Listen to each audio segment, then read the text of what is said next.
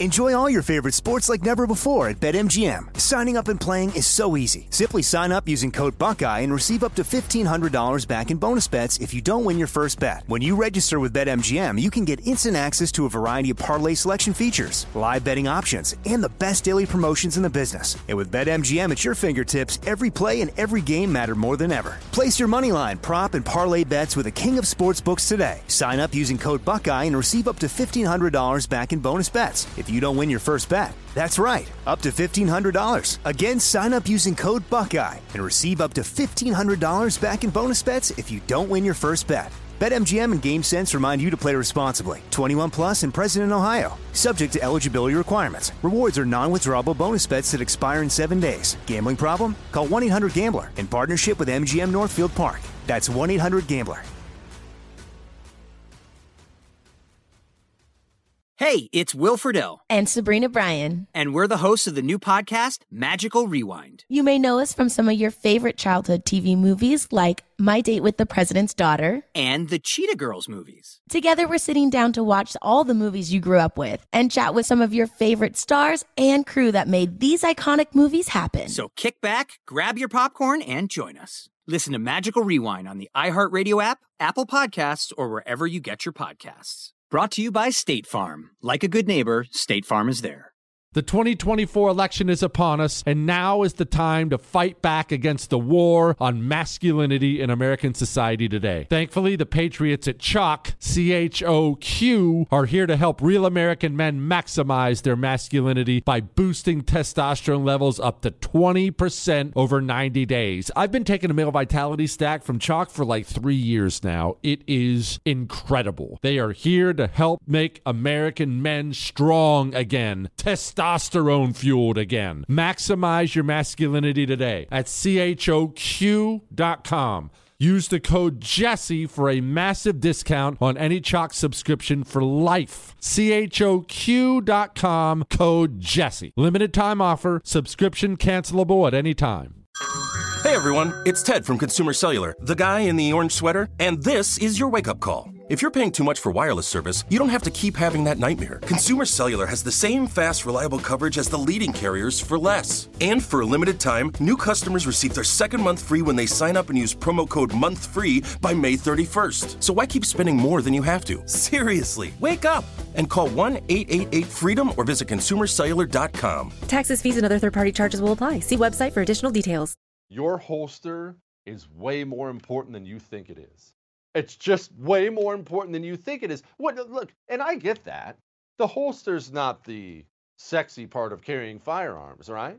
You want to talk about your weapon and your ammunition. You, you want to talk about your safety training. You want to talk about how you did at the range. Oh, look at my groups. I was doing these failure drills today. And all that stuff's really important. I mean, really, really important. I'm not discounting that.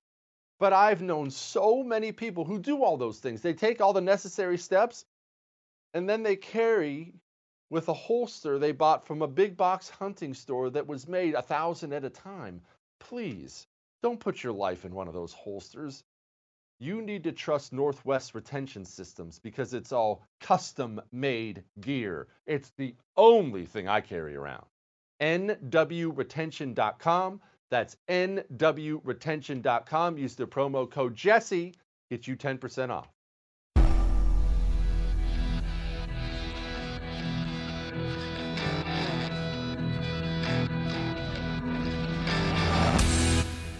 This is the Jesse Kelly Show.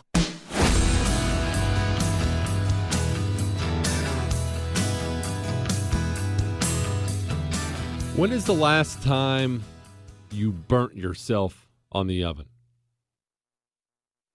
Or the stove? Or the grill? A burn like that. You remember it?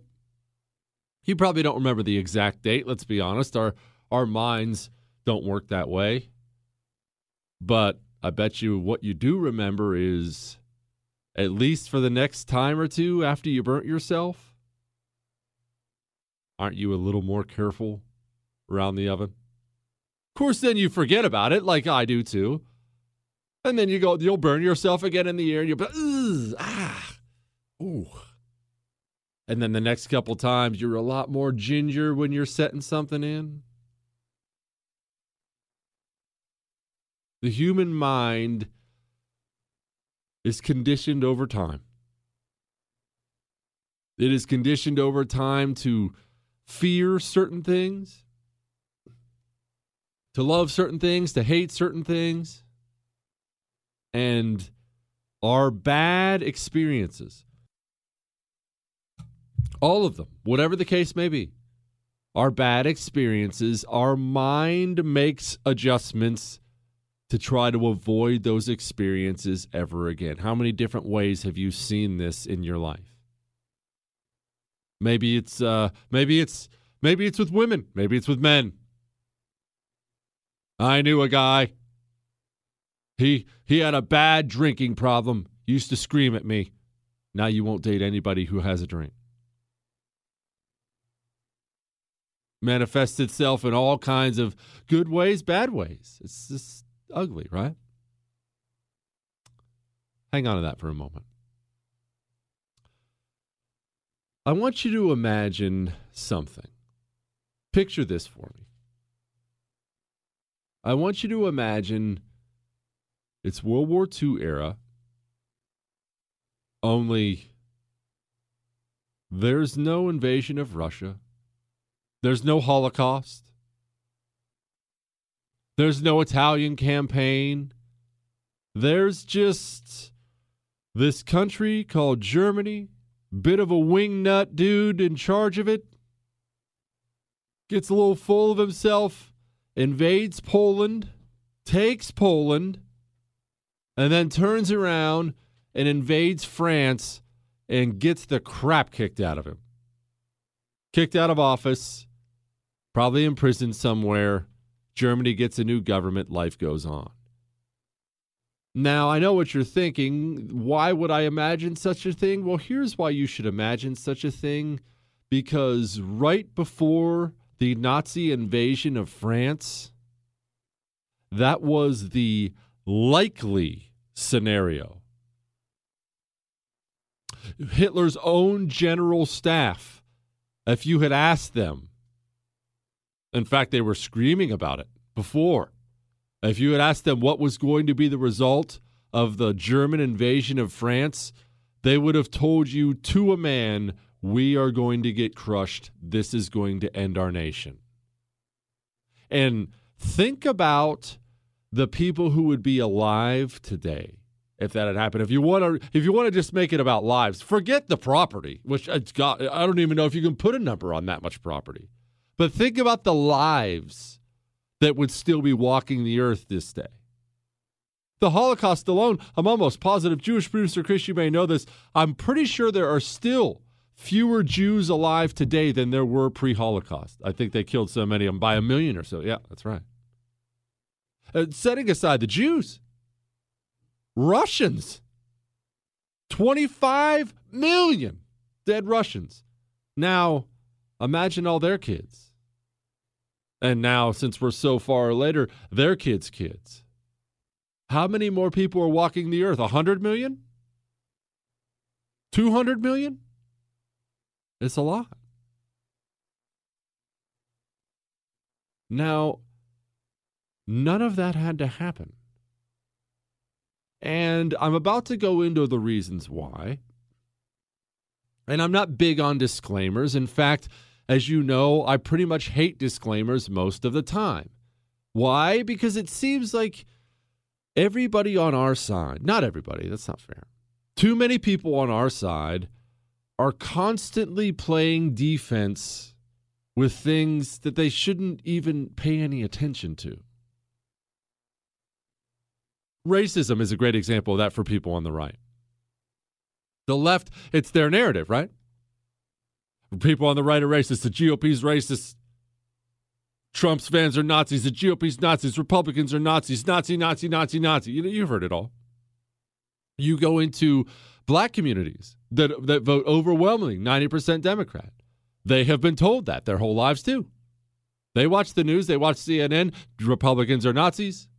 Civil rights leaders, Republicans are racist, Republicans are Nazis. So it's everywhere. It's it's all over the media. Well, that's just kind of the way it is. Republicans are Nazis. Republicans are racist. And what do you see as a result from that? You see all these GOP pundits and politicians putting in policies and, th- and saying things as if they have to prove they're not. Well, I, I've, I've, this is, you remember that Ahmaud Arbery, Arbery case in Georgia. Look, by all accounts, it looks like murder, maybe manslaughter, a horrible shoot. I'm not defending it all, but immediately, every Republican pundit and politician comes out. This is a modern day lynching. This is racism. I can't believe we still have this racism. It's racism. There's, there's not even to this point, it may come out, but to this point, there's not even a tiny indication it was in any way race based. Not even a little. But you feel like you have to constantly defend against this image somebody's made for you. Don't defend yourself against things that aren't true. You can call me a racist all day long. I'm not going to defend myself. I'm just going to ignore you. I don't care. it doesn't matter. Your opinion is unimportant to me. Your opinion's not important to me for me to defend myself against things that aren't true. So I hate qualifiers. I hear them all the time. Dude, just have an opinion. Just talk about something. Well, I understand this might not be my place. Oh my goodness, dude, speak. You'll hear I have guests on now and then like that. You know what you won't hear? Them coming on a second time. I actually had a guest on one time. I asked this person a question. This was a long time ago, so don't bother listening. I asked this person a question, and this person said back to me, I and I, I kid you not, and I quote, I don't know, what do you think? I'm not making that up. I cut off the interview immediately. The person's never been back on. I'm not doing that to you. Have an opinion. I don't care if it's one I disagree with. Speak so that was a very, very, very long way of saying this. I was accused yesterday of being a bit of a Napoleon fanboy. and I'm kind of guilty. Yes, I understand there were lots of people died. I get that. But one, I didn't know any of those people. And two, it's not that I'm a Napoleon fanboy. I admire greatness and by any measure, military, the man was spectacular. I admire greatness. I study it as much as I possibly can. I also am not one of these people who has ever been under the impression that great men who do great things are good men. In fact, I accept automatically they are almost undoubtedly bad men. Oh, did you hear about Michael Jordan? You you love his documentary. Did you hear he was he was he was, you know, a huge philanderer? Yeah, I expected as much. And if you think that your favorite sports star isn't, brother, I've got some news for you. Hang on.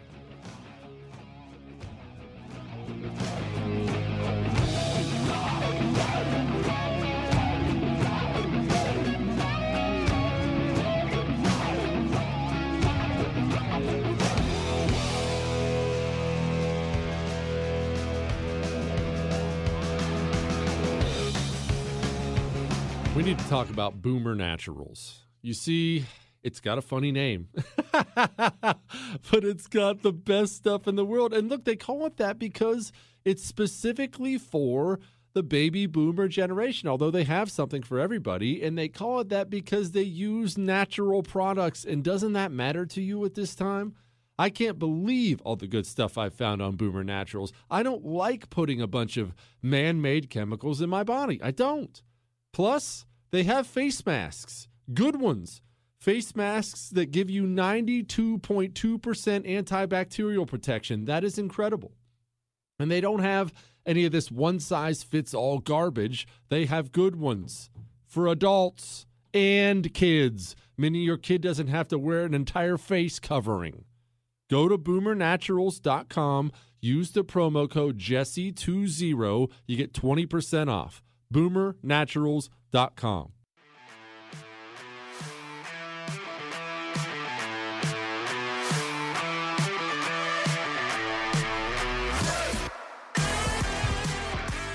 Okay, a bit of a Napoleon lover. I was accused of being after yesterday. You don't want to miss yesterday's show. So, I will admit, when I was doing some reading for today, and I've always thought this way about this, I was thinking to myself, man, two days in a row, I'm going to be accused of being some kind of French lover. Because I am about to defend the nation of France. Don't scoff. I see what you're doing. I love all the French white flag jokes too. I love all the French people are weak too. But France going down at the Battle of France, you know, when Germany invaded France, and going down relatively easily it's thought to be one of, if not the biggest military disasters ever. And one of the biggest blunders ever, and how weak and pathetic it is. And the French people were throwing down their arms. And I'm about to give you the real skinny on what happened. But first, let us rewind just a little bit. Because you cannot possibly understand what happened at the Battle of France without talking about World War One. Now I need you to picture something for me first. I want you to picture 40% of the American male population having gone through a living hell war that you can't even imagine. That was France post World War I. As I have explained to you several times, I will say it till the end of my days. I certainly could be wrong because I can't be there. But if you had to put me in one combat situation that I would say is the worst in the history of mankind, and I mean spears and shields and shoving a spear through someone's neck and getting one shoved through yours, that kind of horrifying fear, being on the Western Front in World War One in the trenches is my in my opinion the worst wartime experience anyone has ever gone through ever. Ever. An experience of being gassed to death and way almost worse than that the artillery because they didn't quite know how to use it yet so they would just drop endless shells even if you didn't die we have, and I've told you before to look it up. Feel free to do it while I speak. There are YouTube videos out there of guys who got a bunch of shells around them in World War One, got shelled a bunch, didn't get hit, and you see them post-war trying to get treatment. They can hardly walk. It's like their joints don't work. We're talking a war that was so damaging it would break you without a round hitting you. Horrifying horrifying loss of life. We lost 55,000 people in Vietnam. The British lost 55,000 people in about four hours at the Battle of the Somme. Carnage like you can't believe. Machine guns, they didn't know what they were doing. Waves. In France, contrary to what you and I like to believe and make fun of them for, brother, France took that war on the chin. From beginning to end, France was involved in it. France was in the meat grinder of it. France lost more men by a mile than any other nation on earth. France lost 1.7 million people in World War I. I'm almost positive the United States of America has not lost 1.7 million people in all of our wars combined, period. I'm almost positive of that. I think 600,000 Civil War, 400,000 World War II, add everybody else. I bet you it's a close number. Chris, look that up, but it's close. France was knee deep in that slaughter. You know, the Americans, us, we were involved in World War One in combat for about nine months. Now we look at everything through the view of America, and that's fine. That's good. That's we should be patriots. But France was there, 1914 to the end of it, baby. Taking that German juggernaut of an army, some people say the greatest army of all time, and going blow for blow with them. And over 2% of France's population died. Over 2%. Put that into frame of reference for you here. That would be like the United States of America going to war today. A big one. Four years later, us losing 12 million people. What do you think our society would be like if we sent off 12 million people to their deaths? And oh, did I mention the people who didn't die but came back? Remember that YouTube video video I told you back about mentally shattered, physically shattered, especially because of the artillery there were so many gruesome, gruesome, but non fatal injuries. You're welcome to go look that up too. There are plenty of pictures online. I wouldn't recommend doing that around a meal. And France stood there toe to toe with Germany. And prior to that, the reason I sound like a French defender is uh, we just talked about Napoleon yesterday when they were beating the living crap out of everybody. France has a long, long, long, long history, but militarily, militarily, until World War II, France didn't have anything to be ashamed of, Jack. Not a daggone thing. Again, I'm not some French defender, but not a daggone thing. Remember this more Brits and French and Italians died in World War I than World War II.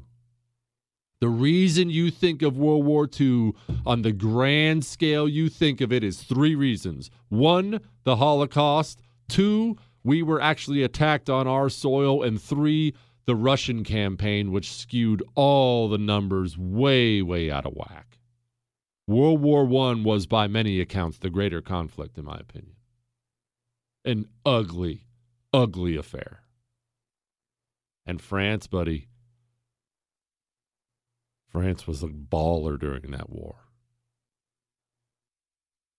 And here's what happened in World War I before we get up to the Battle of France for World War II. Now, this is going to be important, and I try not to bore you with mind numbing details and geography stuff. You know I don't do that.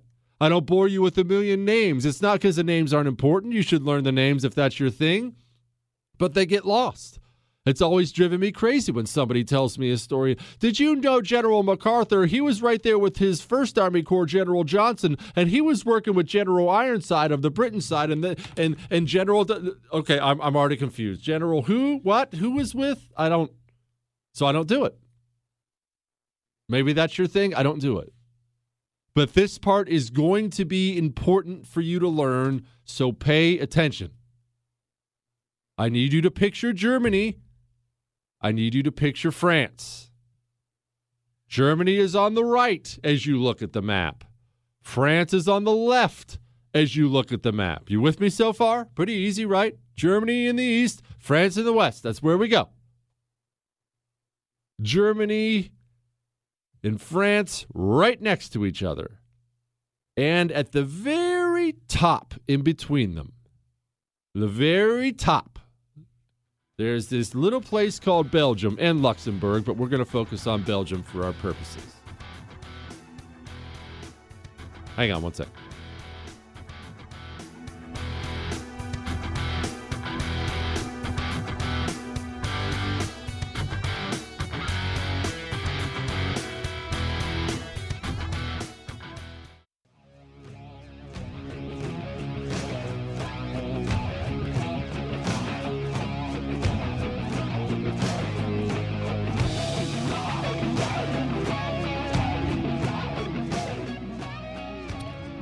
France on the left, Germany on the right, Belgium up there in between them at the very tippy top. Now, understand they're a little cattywampus.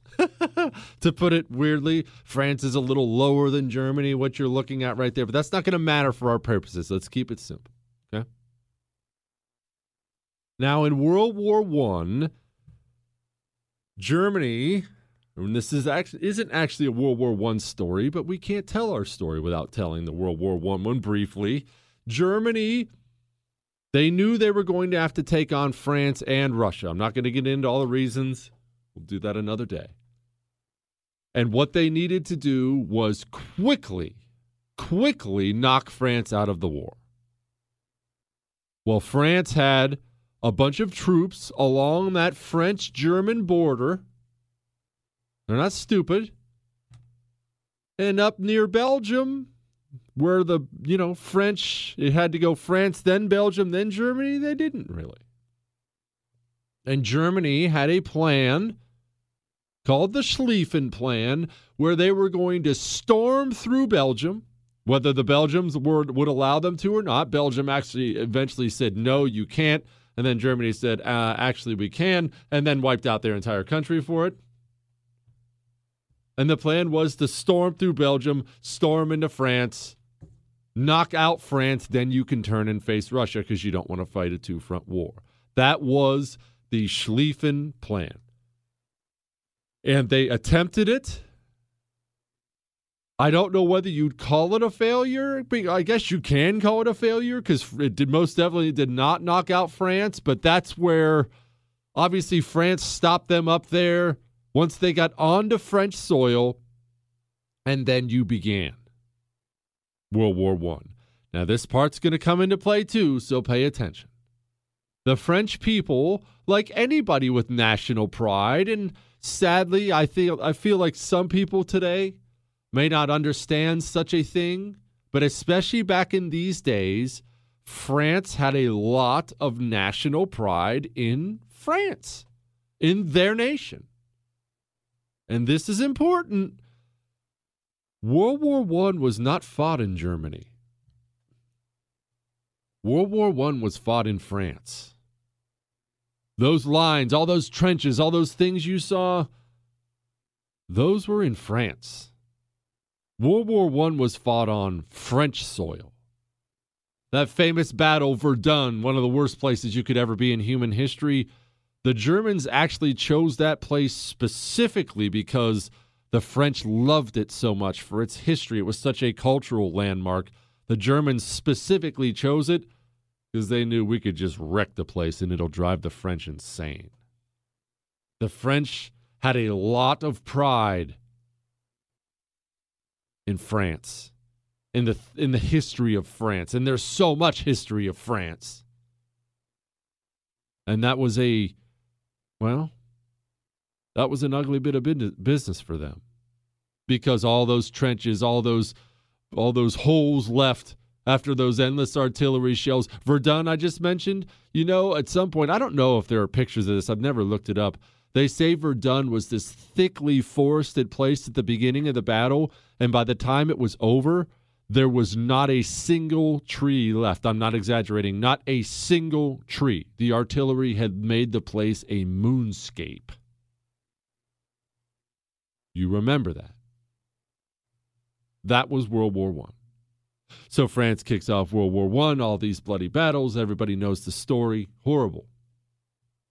They finally sign the Treaty of Versailles. We're not going to go into that disaster again. But we move on from World War One, and now this is where things start to get a little lost. The truth, I should say, starts to get a little lost. People are a little confused what happened next. There's this way of thinking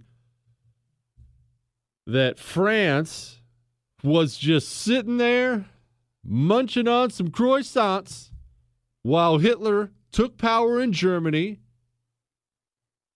pulled Germany from the ashes, and began to secretly build up this military juggernaut. And France and Britain had no idea. I just think they're planting grapes. I don't think they're building tanks. Totally, totally wrong. They knew. They weren't quite sure what they should do about it. They weren't quite sure what he was going to do about it, but they knew. Oh, and there's another way of thinking that France, so mentally scarred and damaged and poor from World War One, they basically give up gave up being a military at all. They disbanded their army and they all went and made graham crackers. Uh, nope. France was well aware, well aware that it had to stay on top of their military technology, of their military ability. They were always they were well aware of what could happen if they didn't. They knew what Germany was doing.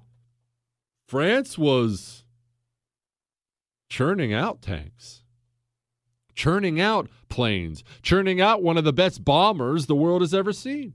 Britain, too. Britain was all over this. They were all over making sure they were squared away. And so we get to World War II or the beginning of World War II. And here's the deal you and I both do this because we weren't there and we can't put ourselves in the middle of a timeline. We are looking from the lens of 2020, not the vision, the year. We're looking back and all we see is, well, I mean, the, the Nazi army, this big, evil, evil thing full of full of Jew hating Nazis, and it was also this evil war machine with blood dripping fangs. Uh, slow down. Slow down.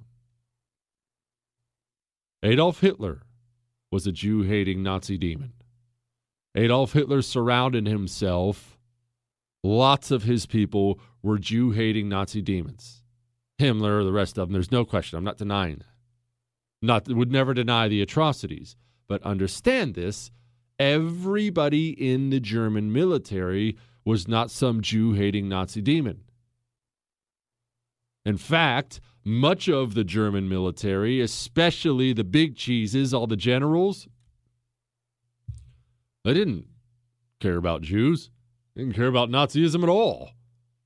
And in fact, they had four years of experience fighting wars in World War One. What I'm trying to tell you is Germany at the beginning of World War II, at the beginning, was led by studs. Not even Nazis either. Some Nazis in there, sure. But Germany was led by extremely capable generals with worlds and worlds of experience. Now, before we kick off our Battle of France here, Remember what we talked about about how history has a has a way of being rewritten? There's that way of thinking that France just turned and ran and laid down and weren't militarily ready.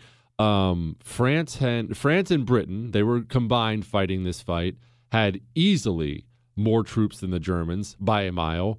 They had more tanks than the Germans by a mile. Oh, and did I mention the tanks they did have were far superior than the German tanks at the beginning of the war. Remember, everything's through a lens of 2020. At the end of the war, Germany had these great, uh, the Generation 4, I'm going to call them Panzers. In the beginning, they had Generation 1 and 2, and they sucked, especially compared to France's. France had tanks that were way better than Germany's.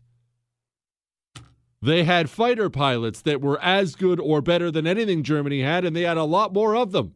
And their pilots were way better than Germany's. Hang on a second.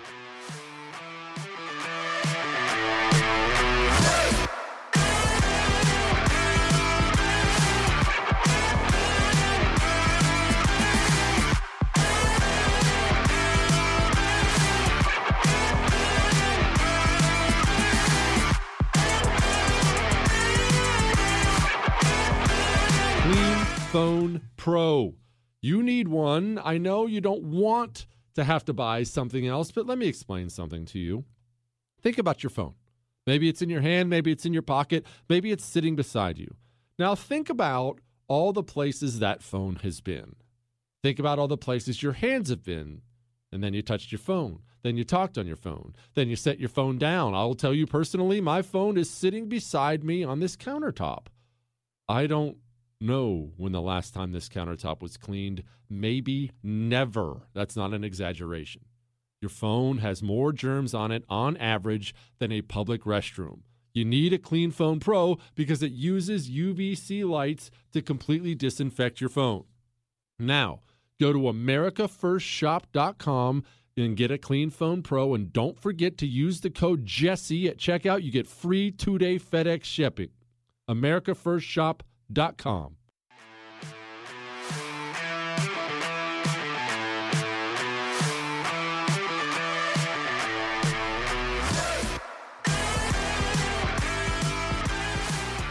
Now remember, I'm not exaggerating. I know you may have even gone and looked it up because you've been told, right? You have been told time and time again. Germany, this military juggernaut at the beginning of World War II, went storming through those pasty French who weren't even close to being. I know, don't look, I ain't mad at you. That's what I was taught my whole life. Yeah, it's completely false. Uh, France and Britain combined uh, shoot, France alone, but definitely France and Britain combined, because they were combined right now, had by far more troops, more planes, better planes, more tanks, better tanks, a superior navy by a mile. Not only that, they had all the supplies because of the British Navy, so they could just sit and siege Germany and lock them down and strangle them to death, kind of the same way they did in World War One.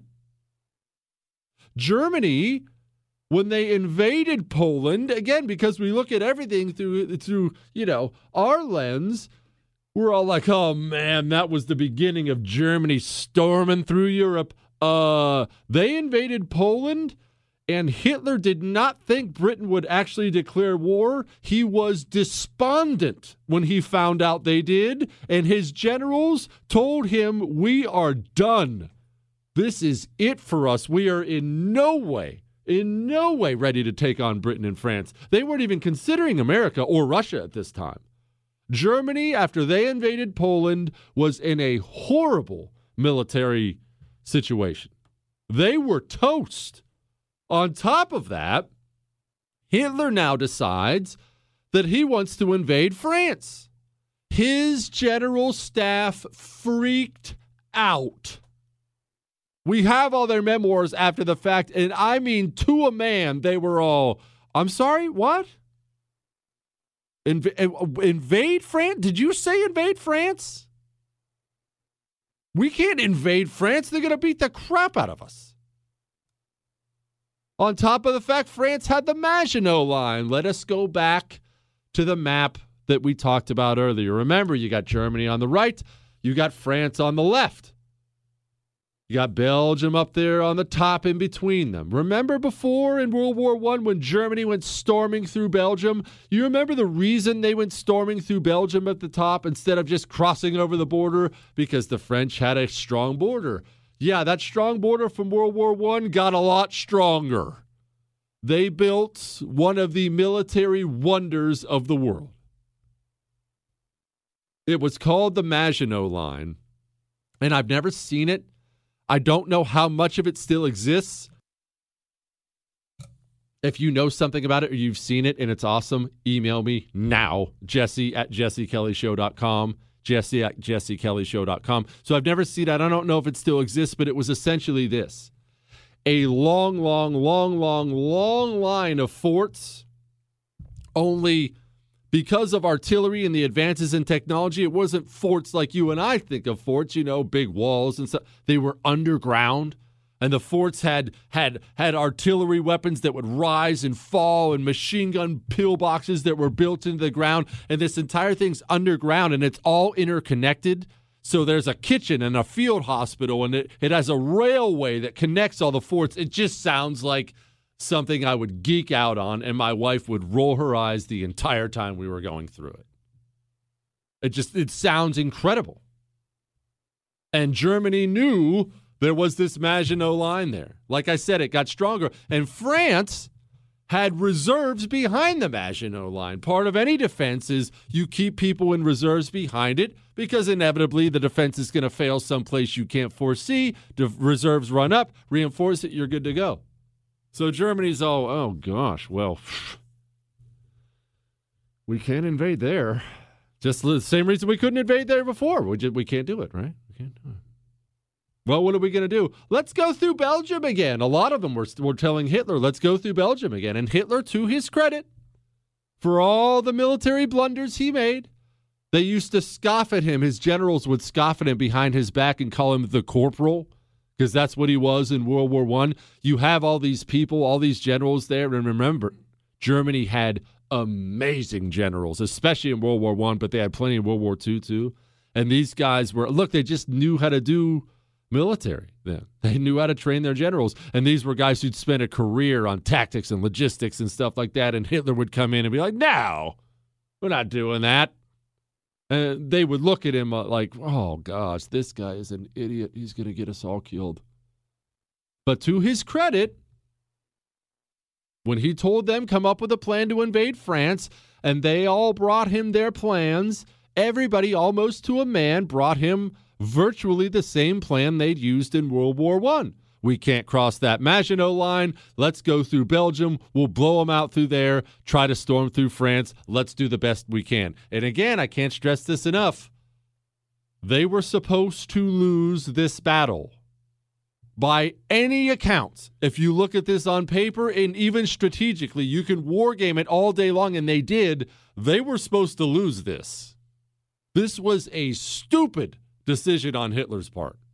Suicidal. Until, well, it generally only takes one brilliant mind. And there was a guy who had a plan. Hang on, I'll tell you that plan.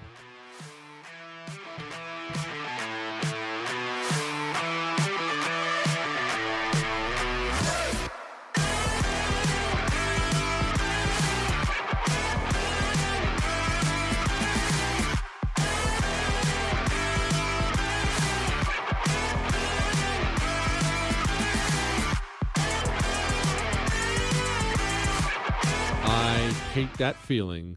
You know the feeling when you lay down at night and you've had a long day and you're tired and it's time to finally put your feet up, get under the covers and relax and go to sleep. And then your mind starts going nuts. It happens to me all the time. You think about the day you just had. I think about my show I've got to do the next morning. I think about the wife, kids, depression, pandemic, whatever the case may be, your mind starts going and then you start getting frantic. And then it gets worse and worse and worse and worse. And soon you know for a fact, man, tomorrow's going to suck because I'm not going to be me. There's a new solution out there, a drug free solution out there. It's called Ebb Sleep. You put it on your head, it applies precise, continuous cooling to your forehead, putting you to sleep and keeping you asleep.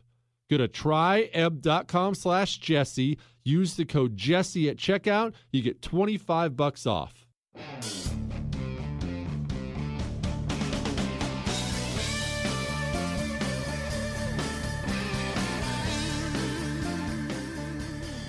Hopefully, I never start off another sentence like this, but again, Hitler, to his credit, he rejected all those plans that involved storming through Belgium again. He rejected them. They brought him, the big shot generals that knew it all, brought him several plans like that, and he said, That is just like the Schlieffen plan. They're going to see that coming. Give me something new. Give me something else. And they didn't know what else to give him. They didn't. What do we do here? Oh, well, we can't go the Maginot line, and Hitler doesn't want us to go through Belgium. What in the world are we going to do? Until one man comes up with a plan. Now, remember that picture of Germany, France, and Belgium? Well, here's the thing the Maginot line is running north and south. You have Belgium up there running east and west. Again, that's very simplified, but I'm making this as easy as possible because I know you're not staring at a map. There is, however, a gap in between that Maginot line and Belgium. A gap where there are only some really light French troops, kind of the worst troops they had. That's where they stashed them. Now, I know what you're thinking, Jesse. How could France be so stupid as to stash their worst troops there? This is why they lost. It's understandable why they stashed their worst troops there. I will explain in just a second.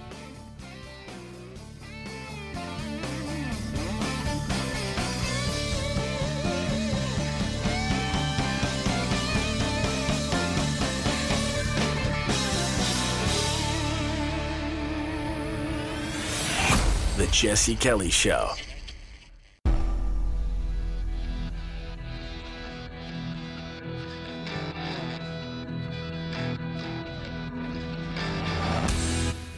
This is the Jesse Kelly Show.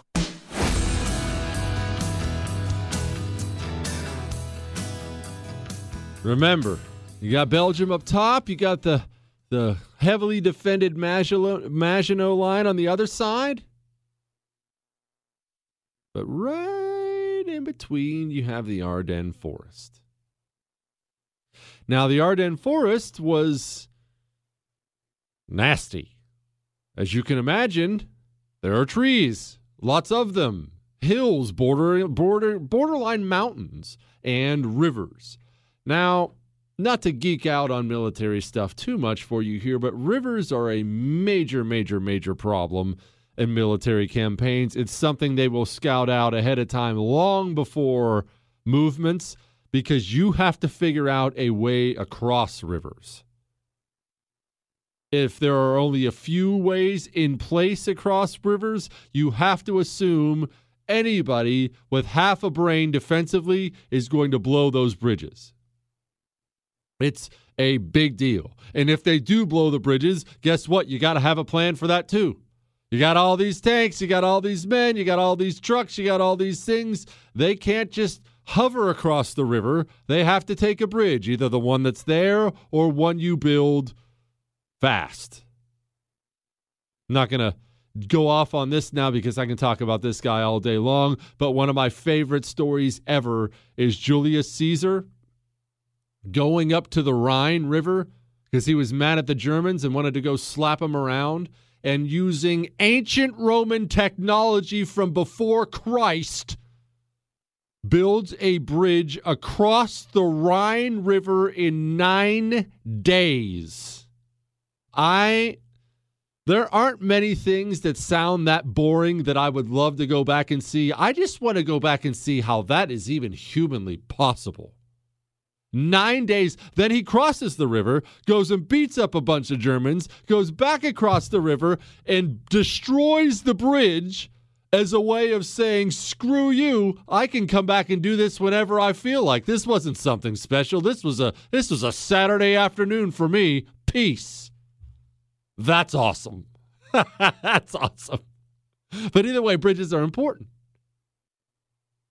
and Germany figures out what they're going to do, and here's the plan. You see, France, they're mad at Germany. They know Germany's probably coming. And what does France French do? What does France do? Instead of putting more men on the Maginot line, you don't need them there.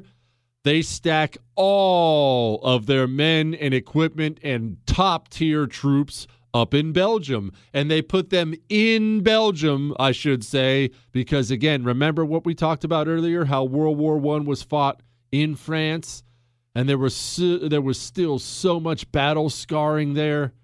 They didn't want that ever again. No, please, never again, not on French soil. So they put all their shock troops, all those amazing tanks I told you about, everything up into Belgium. They've got the Maginot Line. We're good to go. These Germans are screwed, except the Germans were not screwed. The Germans had a plan, and that plan involved doing a gigantic fake up north, sending several troops, mind you, just not the best ones and not the bulk of them, up north up towards that Belgium area so the French would be like, see, I knew they were coming this way, these idiots. And then blowing through the Ardennes forest. And this is where you start to hear about that blitzkrieg strategy. Everybody talks about it now. Everyone knows about the blitz in football, and everybody's heard the word blitzkrieg. And blitzkrieg means this, and blitzkrieg means that. Here's what blitzkrieg essentially means one, there are actual objectives to it. It's more than just some defensive coordinator in football screaming and slobbering at his linebacker to go hit the quarterback. A blitzkrieg essentially wants to get into a nation and seize its communications and seize its supply. It has two main objectives. And picture this picture we were invaded by Mexico tomorrow you don't know exactly what's going on, do you? I mean, are you on the border? Are you flying overhead with some kind of radar plane? No, you're not. What would you do? You would turn on the news. Now imagine on the news as you turn it on is some Mexican general saying, We control your country now, seizing communications. You see what I mean? And you're like, whoa, maybe that's a fake. Uh, okay, look, hey, we better stock up on Kraft Mac. Looks like the Mexicans are here. And you hop in your car and drive down to the grocery store, and the Mexicans are have control of the parking lot. What would you think? You'd think the Mexicans have control of the country. That's, in essence, what the Blitzkrieg is. And the part of it about really being blitzy is the Germans had this famous saying, and it sounds really cool, don't get me wrong, but it can bite you in the rear end and did later for them, but it sounds cool. They didn't like the way we did combat a lot, and they kind of made fun of us, saying Americans feel with their fingers when they should smash with their fist. Which, look, even though you're rooting for America and not the dirty Germans, you're like, oh, that's kind of cool, right? Smash with the fist. Yeah, baby it can get you in a pickle, but there's a reason you do some feeling with your fingers first. so you don't smash your fist into a cinder block. But really, this was the Blitzkrieg's masterpiece here. They tore through the Ardennes forest. The French, because, well, let's be honest, remember touching that hot stove? The French didn't want to blow the bridges the French, the people in charge of the French army, these were all people who were witnesses to the absolute carnage of World War One. And they didn't want to blow the bridges. They couldn't blow the bridges. And Germany tore across the bridges. They focused all their planes, all their crappy tanks, and they were crappy tanks, all in this one area and they essentially blew the French off the map. Only took about a month. And I know you have a million and one questions. Some I can answer, some I can't. Why didn't they turn around and try to attack down south? Understand this. When Germany blew through the Ardennes forest, they didn't march right through to Paris, not immediately anyway, and they certainly could have turned around and counterattacked with all these great troops and tanks that are just sitting up there in Belgium. What are you doing? Turn around and go. Well, the French leader called Winston Churchill as soon as the Germans blew through the Ardennes forest and told him, We are defeated. Wait, what? You still have like your whole army. What do you mean you're defeated? One of the French generals fired a bullet into his mouth. Finally, it took a British general, Ironside, to essentially grab a French general by the front of his coat and say, What are you doing? Turn around. We have to counterattack. What are you doing? They finally attacked separately. And understand this the French then went and fought valiantly, at least the troops on the ground. We're talking to the last man. You know that famous story of Dunkirk? Everybody knows that, right? Where the where the Brits were trying to escape after the fall of France and they end up in Dunkirk and the Germans are closing in and the English have to send all these fishing boats across the channel to evacuate all their dudes. Everybody knows the Dunkirk story. Do you know why there even was an option for Britain to escape? It's because the French the ones we laugh at, the white flag loser French, they were dying to the last man against the Germans. But they had no leadership. The leadership that they did have, they didn't have any will left. They couldn't bear the thought. In the wave of it, in, in the face of an onslaught like that, they couldn't even stand up and entertain another World War One. And what's the lesson from that? Hang on.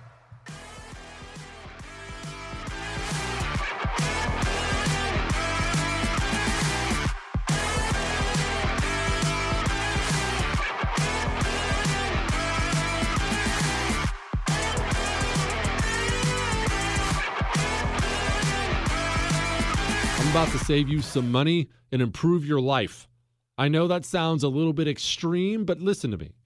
You are a better you when you sleep, and you are a disaster when you don't sleep. How do I know that? Because that's my story.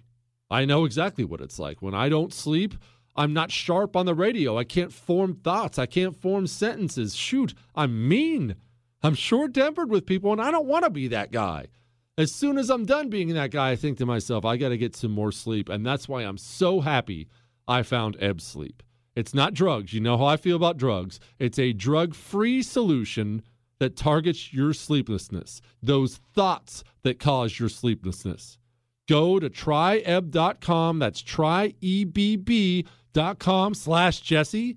Use the code Jesse at checkout. You actually get 25 bucks off your order. Tryebb.com slash Jesse. Promo code Jesse. Go get an Ebb sleep today.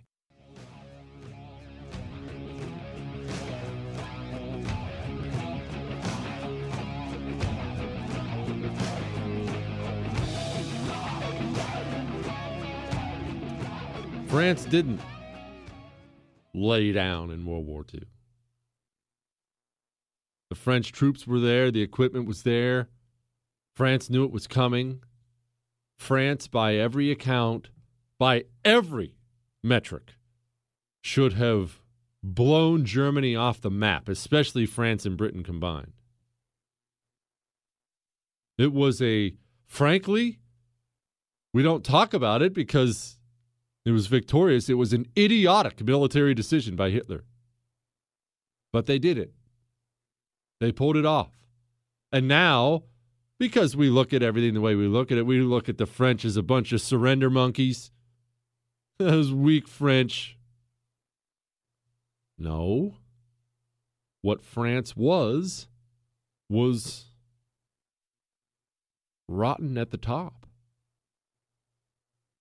French troops were great, as, let's be honest, as they have been for centuries. The French troops were valiant.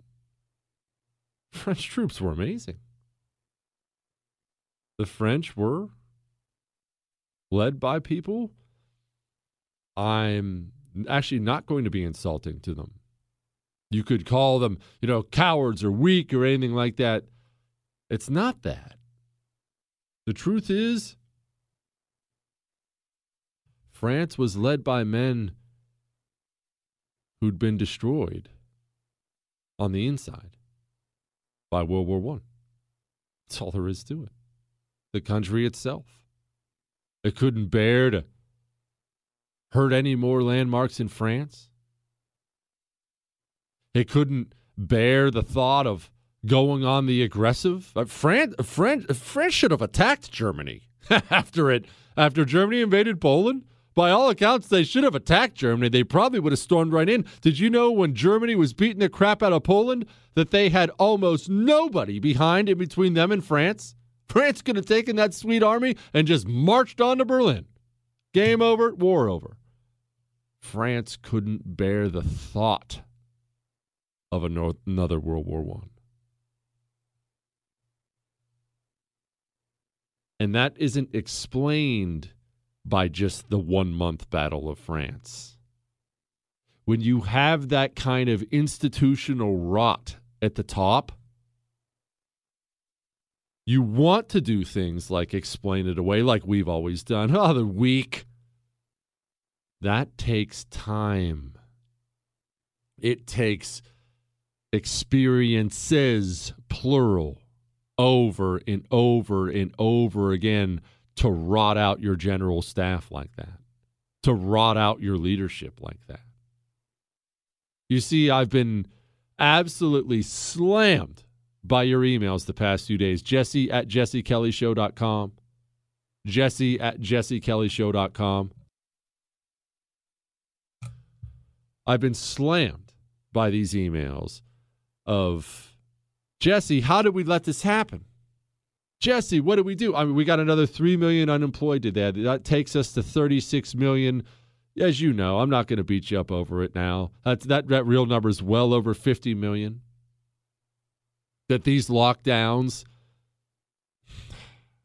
people, I can't put it nicely for you. It's the most disastrous decision in the history of the United States of America. There's a reason no nation has ever done it. Businesses can and will adjust to recessions, they'll adjust to pandemics. Even during the Spanish flu, when the factories opened and people were too scared, about half the people would actually show up to the work. To work, the other half were scared. Okay, they marched on. They adjusted. They businesses can adjust to pandemics and recessions and wars. When you've told a business close your doors, you've given them no option. Why are we seeing employment losses, job losses like we have never seen before? Don't even come close to making the comparison to the Great Depression. This is so much worse than anything we saw in the Great Depression. It's not even close. Because even during the Great Depression, during the Spanish flu, during the Great Recession, no government pointed a finger at its own citizens and said, go home stop producing because you can't. It's just not an option. It is never an option.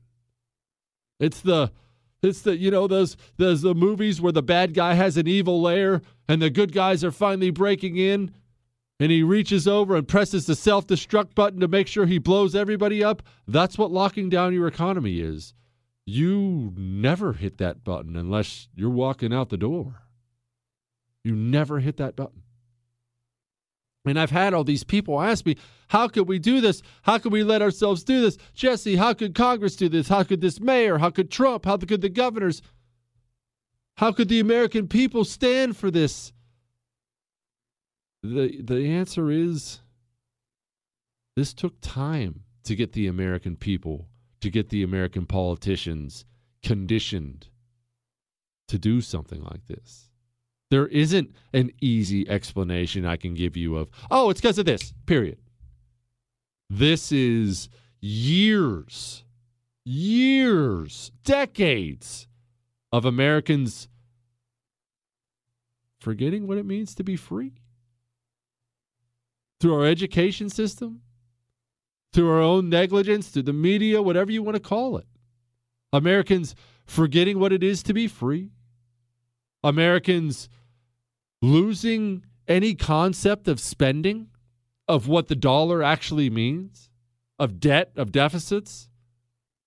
People scream about it, but let's be honest. You and I, the human mind can't comprehend what a trillion dollar is. Trillion dollars is. It's a number so big you quite literally cannot comprehend it. They just passed a $2 trillion bill. The money's already vanished like a fart in the wind, and hardly anybody's even yelling about it. $2 trillion. At any other point in the history of the United States of America, they'd be marching on the Capitol with pitchforks if you passed a $2 trillion bill of any kind. And now we're so weak, unaware. We're so out of touch with the reality of life. We're so out of touch with the reality of the hardships of life. Let's be honest. Do you do you want to know what happens in a nation that financially collapses? Do you know how bad that is? It's oftentimes, not sometimes, it is oftentimes with a complete financial collapse, it is the end of that nation. The end of that nation. They just flat up, they'll, they'll just flat out break up. That's if you're lucky. If you're not lucky, somebody come in and conquer you. That's the history of the world. And for a lot of reasons, for a long time, we lost that. You ask me, what's the answer? Why did we agree to this? Why did the politicians do it? Why did the American people bow down to, for it? People. It's a long, long list of reasons. The truth is, it happened when we forgot about who we are. Lockdown this, lockdown that. What? We're Americans. Go screw yourself. You're not locking me down. I'll go open my business. Come try to make me close it. We forgot who we were. And it's taken a long time. You don't forget in a day. It takes a long, long time to get there. But here we are, man. Here we are. Hopefully, hopefully there are people out there who will come save us.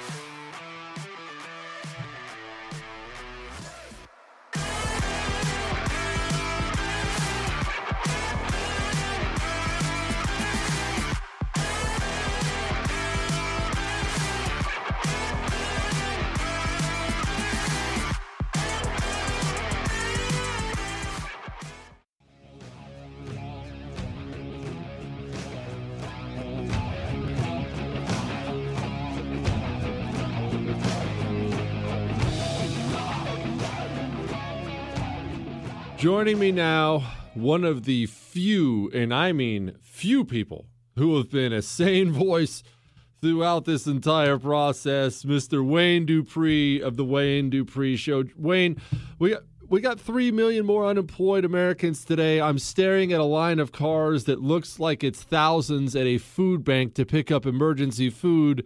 Wayne, people Oh, out there are shocked today about this. Um, should they be shocked?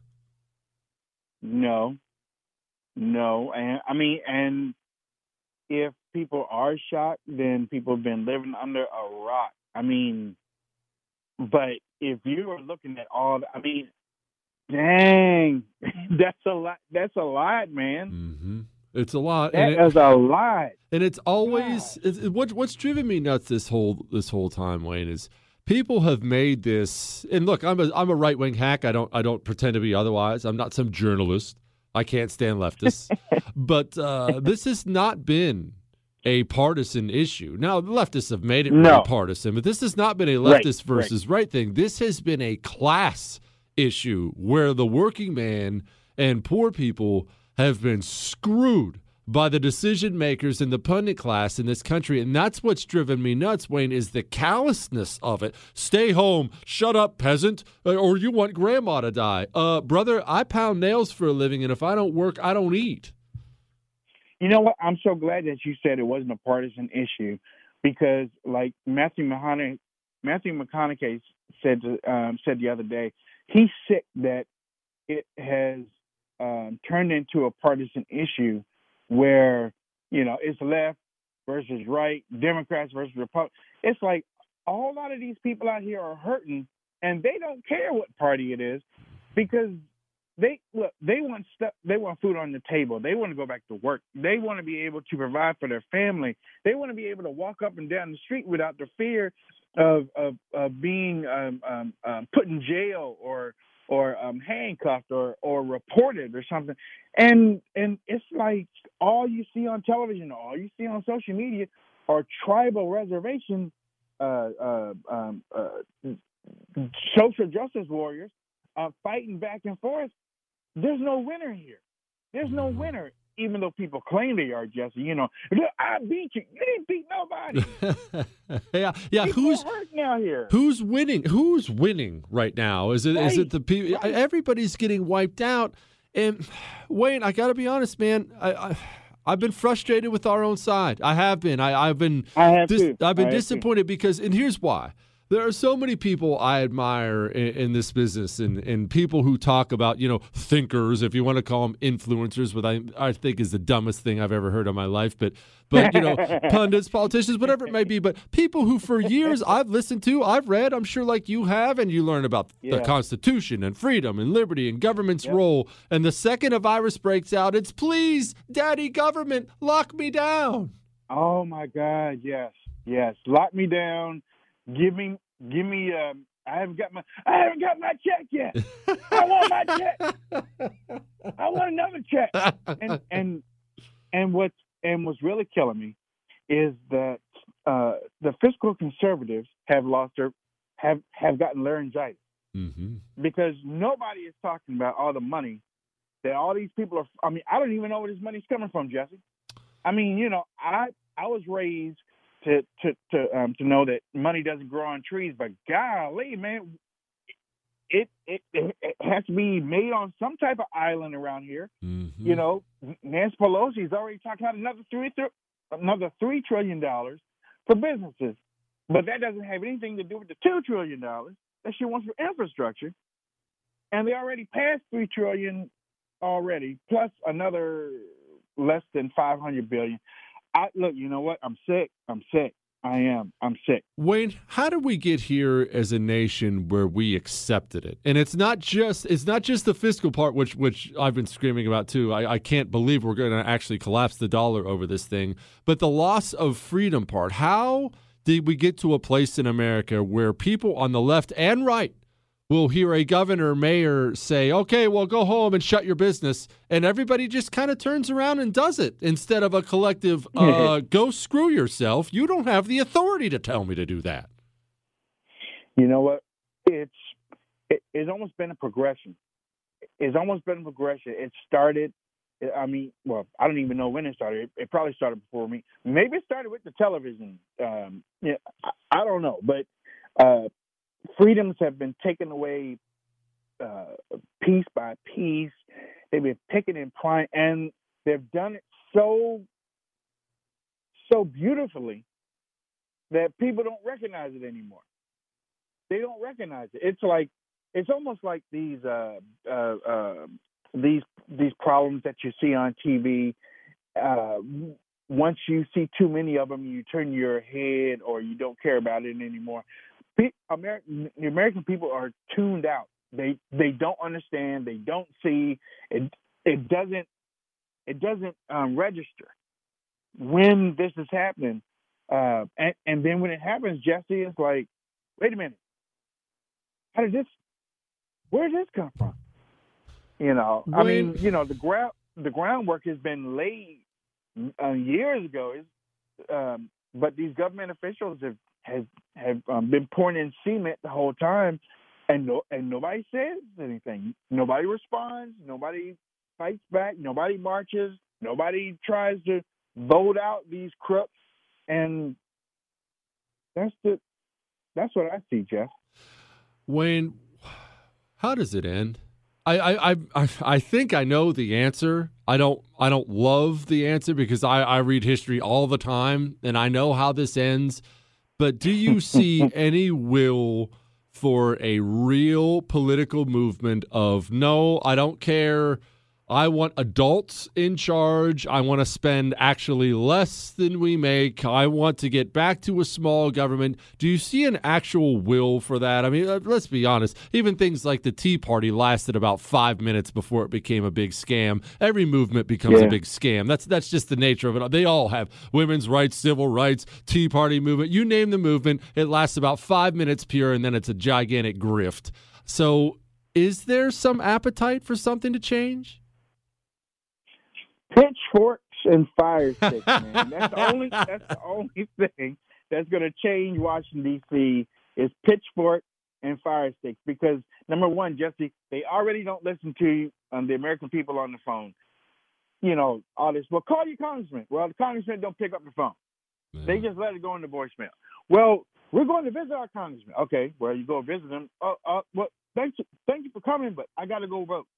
So the only way is pitchfork and fire stick. But, but, with the way things are right now, and like I, you know, I, I, I, I saw that three trillion dollars thing this morning, mm. and I posted on my timeline. I was like, trillions is the new billions. They don't care. Yeah. It, you know, it trillions is the new billions. They're just throwing around that number like, like you know, like they're pitching quarters in the water now. And what? the American people is like, eh, well, you know, we can't do anything, and so we we need people like Jesse. Why don't you run, Jeff? I'm not running. I'm not running against again. Wayne Wayne Dupree of the Wayne Dupree Show. Where can people get you, man? WayneDupree.com, and you can also download my podcast on your podcast platform. Just type in Wayne Dupree Show. Jesse, have me on anytime. I love you, man. We'll get you back soon, you. man. I appreciate you I, very much. Thank you, Wayne. All right. Okay. Oh boy. Well, that was less than inspiring, Chris. You know what we need to talk about? How bad cats suck and why I don't like my resources wasted. I don't get people fired up today, Chris. Let's go ahead and get some hate mail rolling in. Jesse at jessekellyshow.com. It's Jesse at jessekellyshow.com. Hang on.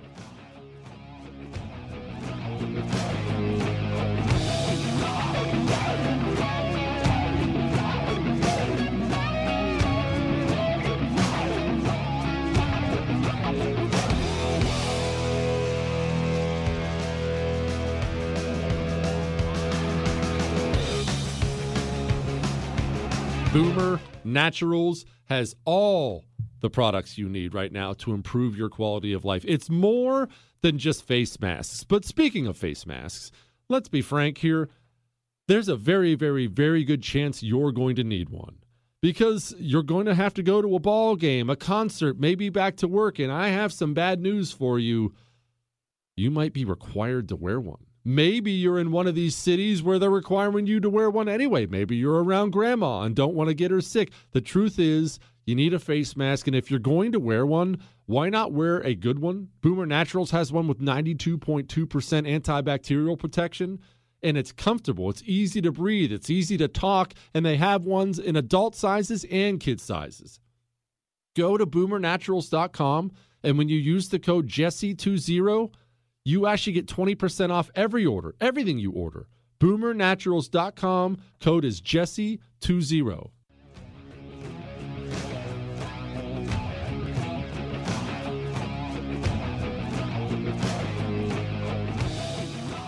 Speaking of wasted money, I got a bone to pick with you firemen and cops. Why is it an American tradition to save air fingers quote save cats from trees. Someone explain that to me. I look i have a story here and it's months old but i don't do research okay? So you're just gonna have to deal with it. Fire department new york rescues a cop stuck in a tree trying to rescue a cat.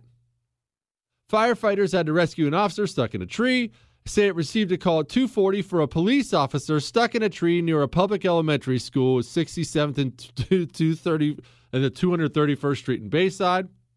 Responded with a tower ladder and found the officer and the cat about 30 feet up in the tree. Both were rescued safe and sound, fire department says. Here's the question.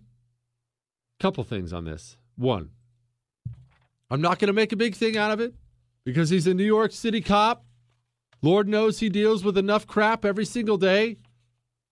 But, brother, have some pride. Have some pride. I, as I told you yesterday, I'm not a huge fan of heights. Now, it's not this petrified, wetting my pants fear. Does the Marine Corps beat that out of me? But I do, I'm not a fan of heights. I wouldn't want to climb a 30 foot tree. I'd never climb one for a cat, but that's another story. But even if I did climb a 30 foot tree and I found myself 30 feet above the ground and unable to safely navigate my way down, uh, brother, then I'll just sleep there until I die. Or I'll jump out of it and just shatter my legs before I have to make a call to the fire department to come get me out of a 30 foot tree. I will wrap my arms and legs around that tree like a monkey and shimmy down. Which actually, oof, now that I think about the logistics behind that, that's probably not, oof. I'd probably have somebody throw me a jockstrap or something first. But anyway, I'd shimmy down the tree before I did that. But all that aside, We've seen this forever in history. And I don't get it, Chris. One, why are you taking time out of your day to go rescue a cat from a tree? In what way is that keeping the community safer at all? That's one. Two, it's a cat. The cat climbed the tree. Just because the cat is now up there and pitching a fit and a little scared to get down doesn't mean the cat is unable to get down. In fact, if you have any, any at all knowledge of cats, the cat could probably jump down and land on its feet. Otherwise, it'll get hungry or thirsty enough to come down on its own. It would be like jumping in the ocean to save a dolphin that got stranded in deep water. It's a cat. It climbs trees. I promise it can climb down. Why are you, a human being, climbing the tree to save the cat that climbs trees? I've never gotten it. Am I crazy here, Chris? Honestly, am I, I've thought about it my whole life whenever I see that. What is the freaking cop doing in the tree saving the cat? Do you go to the Arctic to save penguins that are too cold? I'm, I'm serious. Not even trying to be a jerk. What are we doing? How did this get to be a tradition in the United States of America? I'll never understand it as long as I live. I'll never understand it. Yeah. Moving on, Chris. Look, I don't, look, I'm just saying it's a waste of resources. It makes no sense. And I realize we live in a more touchy feely society than I myself relate to. I understand that I have certain personality defects.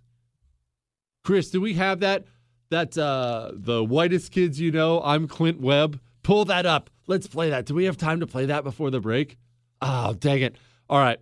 We haven't played this in ages. And it is one of my favorite things in the world. I mean, I have played it on my show a dozen times.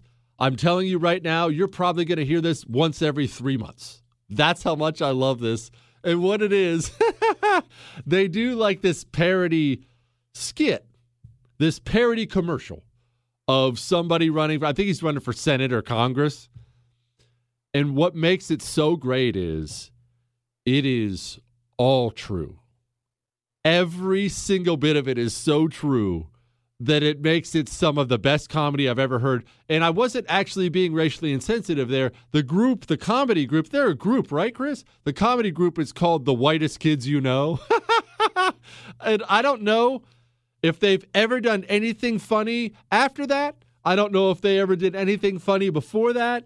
But if they only leave one mark on the history of mankind, it will be this amazing, amazing campaign parody. And I think the thing is like 20 years old and it's still funny. you know, we're getting hate, mail from the cat people, Chris. You know, we're getting hate mail from the cat people.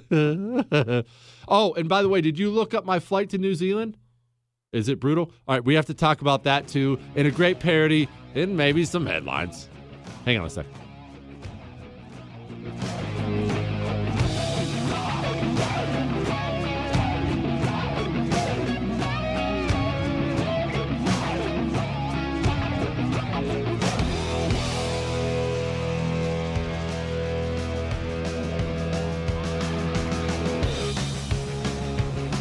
There is nothing, nothing worse than an unexpected car bill. You know what I'm talking about? Engine trouble, transmission blew. Because those costs you didn't see coming. You can't budget for them. If I'm on the way home today and something goes wrong in my truck's engine, uh, I didn't have that in the budget for this month. That hurts, right? What if you could make those costs go away? Does that sound appealing to you? I thought so. If you own a car, truck, or SUV, made from 1999 or higher, there's a chance, a chance you can stop paying for car repairs. And I don't just mean engine and transmission. I'm talking roadside assistance, towing. Tell me that's not expensive. Car rental, oil changes. You need to dial star star 1244. Again, that's star star 1244. It's called Protect My Car, and they can stop that disastrous bill from hammering you. Star star 1244. Protect my car.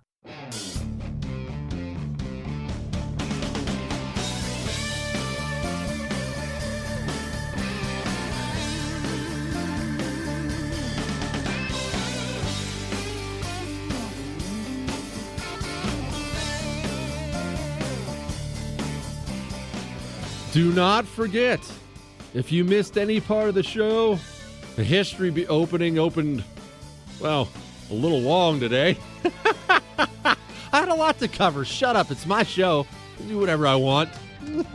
if you missed any part of the show, wow, I just snorted. Did you hear that on live t- on live radio, Chris? That's, that's good stuff right there. They say I'm the next Paul Harvey. Not to brag or anything like that. Anyway, quit distracting me. The whole show is available on iHeart. It's on Google, it's on Spotify, or it's on iTunes, and you guys have been killing it. Subscribe on iTunes, leave it a five star review. They actually do like that. And make sure in your review you talk about how handsome I am. That part they don't like. And these emails are getting hilarious. You know what I might start doing? I'll have to get permission though. I might start publicizing the emails I'm getting of management being mad about you talking about how handsome I am. I don't know what their problem is. They say it's unprofessional. It's serious. Hang on, I'll play you this parody. Hang on.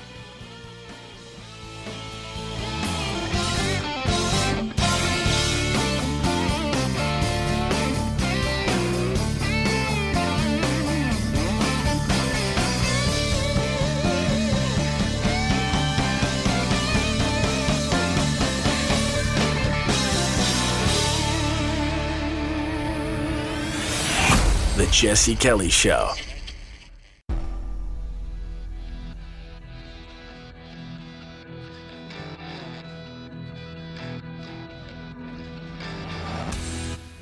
This is the Jesse Kelly Show.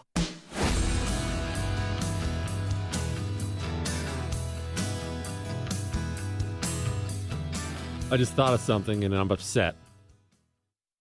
What I am, I'm extremely upset. I'm not not like throwing things upset, but I'm close. I'm really, really, really close. And I'm gonna I'm gonna explain why in a second. It's gonna be a message to you waitresses out there. But first, before we get to the, what I'm seriously very upset about, we have to talk about the greatest campaign parody ad that has ever been written. Sit back, ladies and gentlemen, and enjoy Clint Webb. I'm Clint Webb, and I'm running for Senate. I have a short cropped haircut, a pretty enough yet accessible looking wife, and a newborn baby that I've dressed in a suit to prove to you that I mean business. For the last 15 years, I've lived my life in such a bland, uncontroversial, and repressed manner that it's almost unnatural. Why? Because I've been preparing to be your representative since I was a child. Most well-adjusted, sane men would be hesitant to take a job where their decisions would so drastically affect the lives of so many. But not me. I possess a sort of sociopathic narcissism that makes me think that I should be in charge of everyone. But all of that needs to start here at home, in this beautiful state that I've grown to love since I moved here 18 months ago. Together, we can piggyback some of our state's legitimate needs onto my unquenchable lust for self-glorification. And that's a promise. Here's an unflattering picture of my opponent. Here's a quote of his taken out of context. Oh, and one more thing. I have a dog. I enlisted in the military for the minimum amount of time in a position that would never see combat. Why? Well, because it would help me be your senator. I don't make friends. I make acquaintances. All of my motives are ulterior. I'm self-involved to the point of psychosis. My soul is terrifying. And that's leadership. So this November, let's send Washington a message. And what is that message? Hey, me.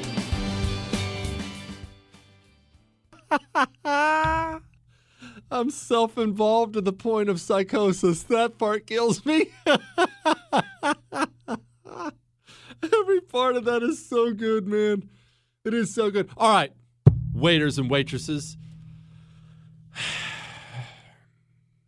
We need to have a, a little discussion. Now, full disclosure I am a sauce man, I am a condiment man. I said condiment, Chris. Grow up, idiot. I like a good spicy mayo. I enjoy a good a good queso. I enjoy a good, you know, secret sauce. I, I, I like these things. I like different dressings. I like blue cheese with my wings. Shut up, Chris. I dip my my fries in ranch. I know that's weird. I dip my pizza in ranch sometimes. Try it one time before you yell at me. It doesn't matter the reasons why.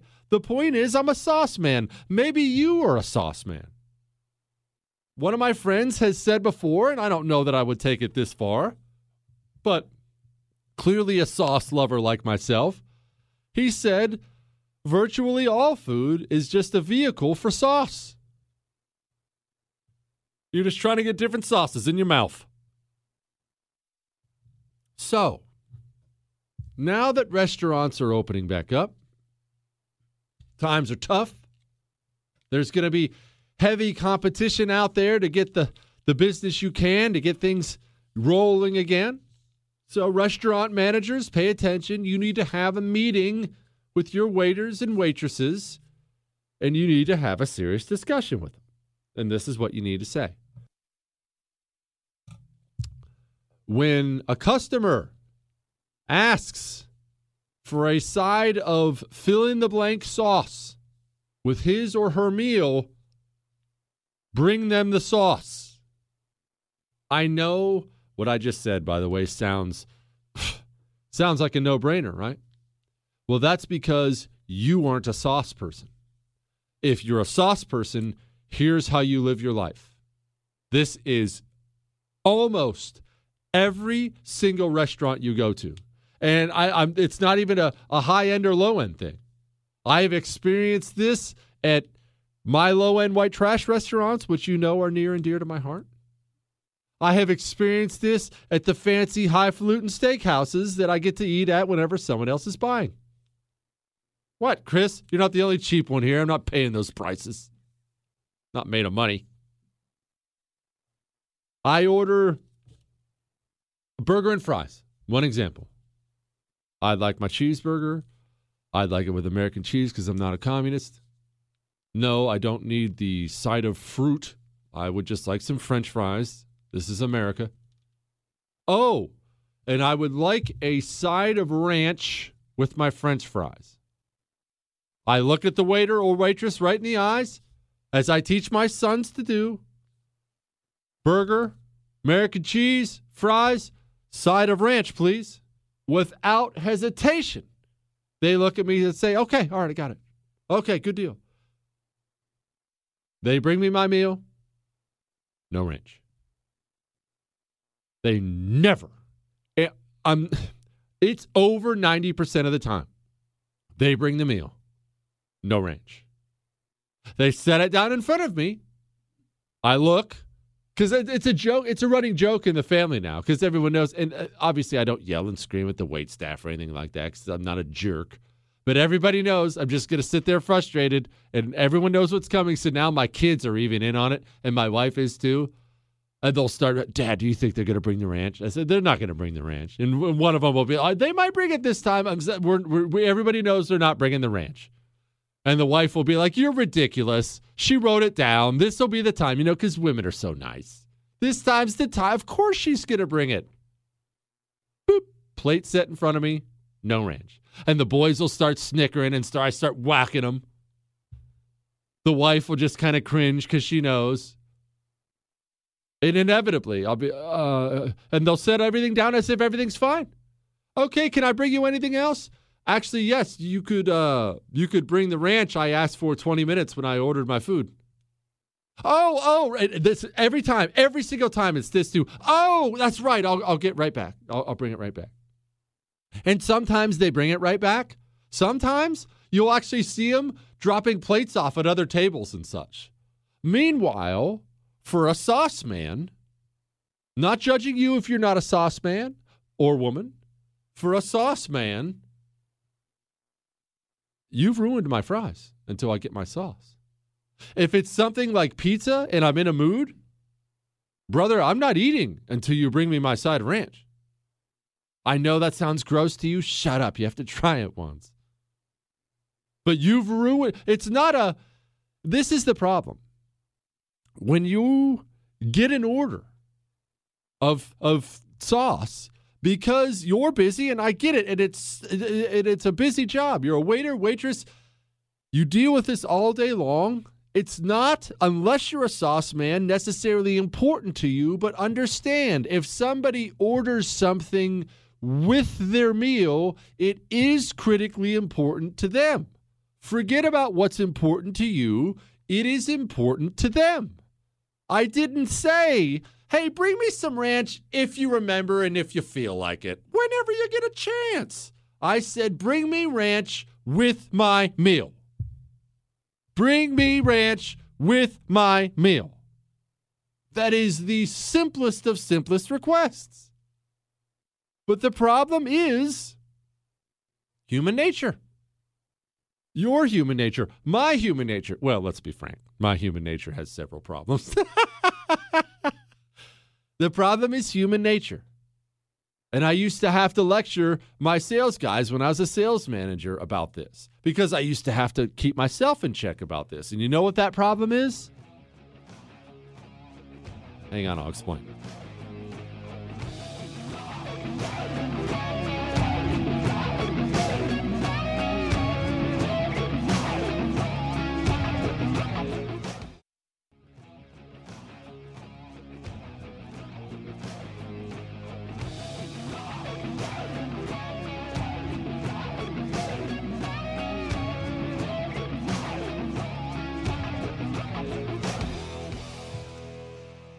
We make this mistake.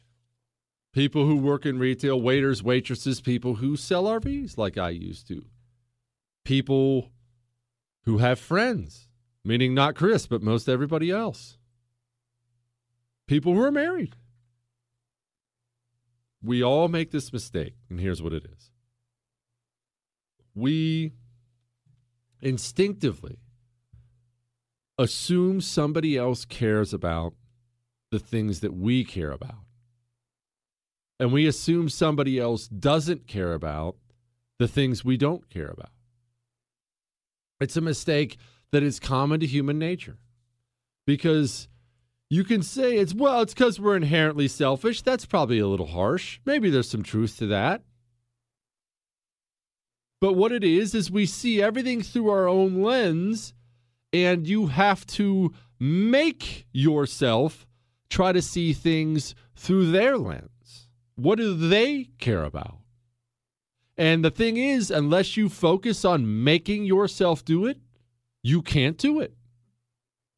So when you're a waiter or waitress and somebody asks for an extra side of, of cheese sauce, because you would never order an extra side of cheese sauce. And frankly, it sounds kind of gross to you, and cheese sauce isn't a big deal. It doesn't even occur to you to check twice to see if the cheese sauce is there because it's unimportant to you. But the point is, it's important to them. It's why so many people struggle making conversations with people. It's why people struggle in interviews. People will sit down in a job interview, and I've seen this so many times. People will sit down, and because they're nervous, you know, you want a job, you need a job.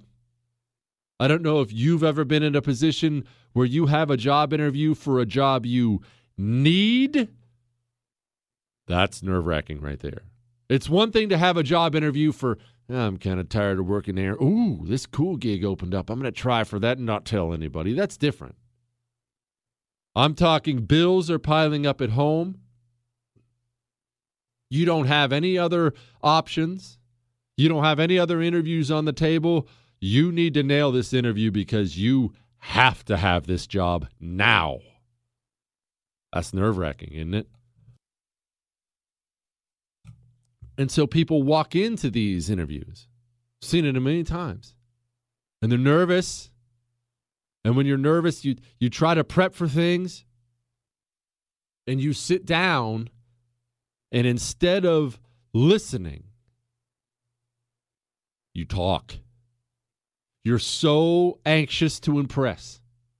You're so anxious to nail it that you not only talk, you'll answer their questions with things that don't directly pertain to their questions because you have a certain set of things you've memorized and oh, always going to nail this. Oh, I practiced this in front of the mirror and I'm a self-starter.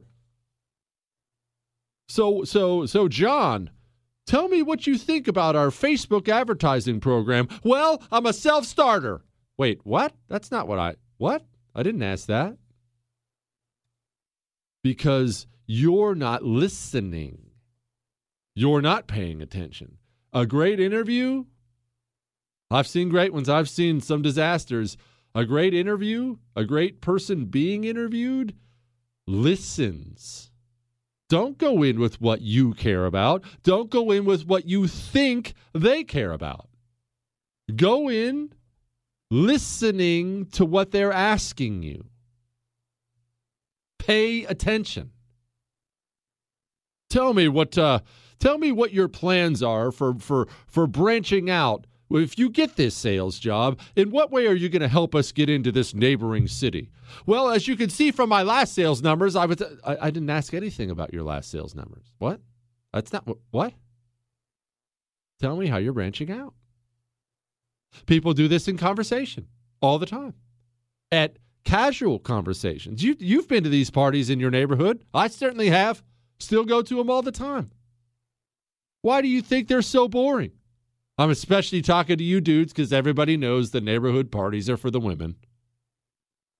Why do you think they're so boring? Because you get stuck with people who aren't, it's not that they're bad people. They're just not genuinely curious about you or anything you have going on. And they don't exactly know how to have this conversation. So what do they do?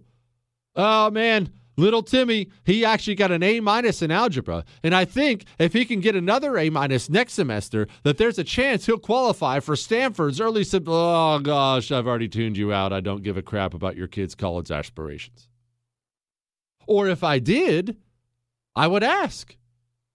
I'm not trying to be a jerk, but understand this I am a jerk. I'm trying to help you. My jerkiness helps you. If you want to be popular in your neighborhood, popular in your college, popular in high school, popular at your work, do you know what you'll do? You won't talk. You won't brag about the things you've done, the things you're doing. You know what it takes to be popular at work, college, high school, neighborhood? Ask questions about them and listen. You can show up at a party. You can bounce around to every person in that party and ask them a question. How's uh how's the wife doing? Hey, what have you done? I love what you've done with your patio. You know, we have these boring white people conversations. I love what you've done with your patio. What did you do? Who'd you use back then? Listen to his answer, walk away. By the time you walk out of that place, if you do that to every single person, they won't necessarily talk about it, although they might. They'll be like, man, that guy, Jesse's awesome. I'm sad he left. Where'd he go? I was having so much fun with him. Why? I didn't say anything. People love to talk about themselves, they love to speak. You, if your goal is to be liked, listen. So, circling clear back to what we talked about in the beginning of all this rant, if you're a waiter or waitress, if you sell cars, if you sell RVs, if you sell homes, if you're a realtor, I know we have a lot of realtors. Listen more than you speak. Don't worry about what you care about. Listen to what they care about. When he orders that burger with a side of ranch, I swear to you on my life, it matters to him. It doesn't matter to you. It matters to him a lot. Pay attention and listen. Now, now that we've cleared up the ranch debate, it's time to talk about a mass execution of prisoners. What, Chris? We can switch gears on the show. And not only are we going to talk about a mass execution of prisoners, I am quite possibly going to get kicked off the air because I'm going to openly push for a mass execution of prisoners. Are we allowed to do that on national radio, Chris? We could get in trouble for that, right? Probably going to get in trouble for that. hear me out here. It may sound like a hypothetical, but we always look at history, don't we? Look at things that have worked, things that don't work. We look at how nations, individuals have done great things, terrible things, how they work things out. And there's there's something out there that's a consistent theme with nations. A consistent theme. The nations that put up with excessive bad behavior get a lot more of it. And the nations who don't don't. You want to know one of the most amazing things about the Mongol Empire that Genghis Khan built by executing 40 some million people? Virtually crime free. Why? He didn't put up with it. Hang on a second.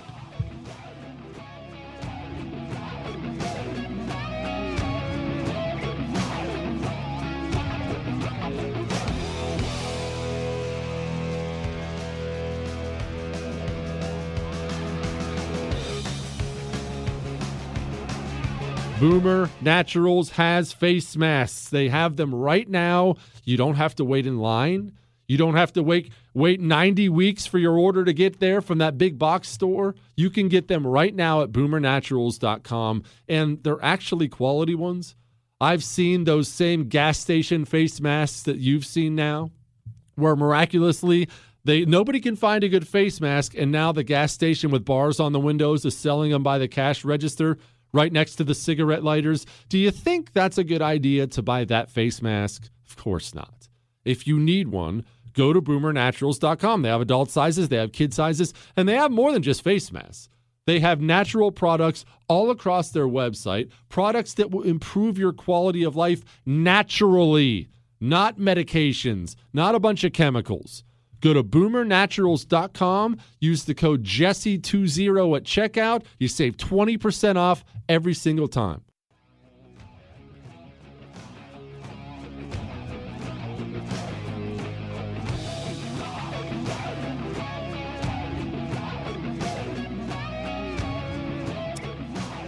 Joining my joining joining my joining me now, my friend Ashe Schow from the Daily Wire, senior editor from the Daily Wire, actually. Ash, before we get into the nitty gritty of your new piece, give us the thirty thousand foot view. Michael Flynn 101. What happened to him initially? Uh, well, right now it appears that Flynn was just set up. I mean, here's a guy who was on the transition team, was going to be national security advisor. You would kind of expect him to talk to foreign leaders, foreign ambassadors, but uh, the Obama administration had a wiretap on then Russian ambassador Sergei uh, uh, Kislyak, right? And so they intercepted one of Flynn's calls and then decided to question him about that call asking him questions about it, even though they already knew what he said. So it was pretty clear that they just wanted to trip him up and try to get him on a lie because they wanted him out. You know, we know Obama didn't like Flynn. We know uh, there was a lot of deep state or um, career officials that didn't like Flynn's policies, right, from years ago. They wanted him out.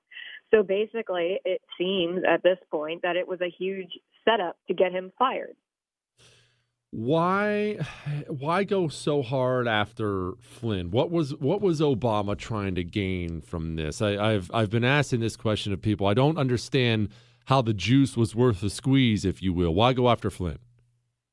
Well, Obama never liked Flynn. So years earlier, I think Flynn had um, said something about the withdrawing from the Iraq, um, Afghanistan or Iraq war, right? Like he had said something that, you know, a lot of people do agree with. But Obama didn't like it. Uh, and so Obama really didn't like Flynn. And a lot of people in Obama's administration did not like Flynn. They fired him. And they did not want Flynn to get back into the government either. So this this happened, kept Flynn out of the government, and you know made the uh, Obama's predecessor look bad or successor look bad, which is something that I don't know Democrats seem to want when they leave the presidency. That they have this setup that's just gonna gonna make whoever the next Republican in look bad. Because look, Trump comes in, um, he's obviously, I mean, no matter what he does, just being a Republican, very limited Republican stuff would turn the economy around from what Obama had done to it. And so you can't have that. You have to have the administration tainted by something. And so the Obama administration crafted this narrative that Trump colluded with Russia to steal the election, and that still hangs over their heads, even though the Mueller uh, special counsel Robert Mueller found no evidence of collusion.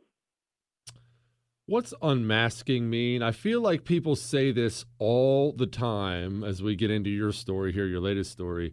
People say it all the time, and I feel like most of the general public, their eyes glaze over. They don't even know what people are talking about. What does unmasking mean? Uh, so basically, uh, a bunch of people from the Obama administration made unmasking requests. Um, and what that is, is that there was, uh, because they had the wiretap on the Russian ambassador's phone, they had this NSA report that he spoke to, you know, some contact, some American official, right? But that name was redacted. So what these Obama officials wanted was to know what that who that was who that person was. So essentially, you're releasing, you know, uncovering, removing a redacted name from a report in order to get the name. Now, that happens a lot. I feel like it happened an exceptionally uh, a lot under the, the Obama administration. But what really is uh, odious in the Flynn case was that his name was leaked to the press, which should be a felony um, because like, only certain people have the ability to request unmasking, and then it's only those people that are supposed to be able to see it. So one of the people who received the information about Flynn having his name unmasked had to have been the person that leaked it to uh, the Washington Post. And who is that? Per- well, who do we think that person might be? There can't be many of them, right, Ash? I mean, there's only got to be a few.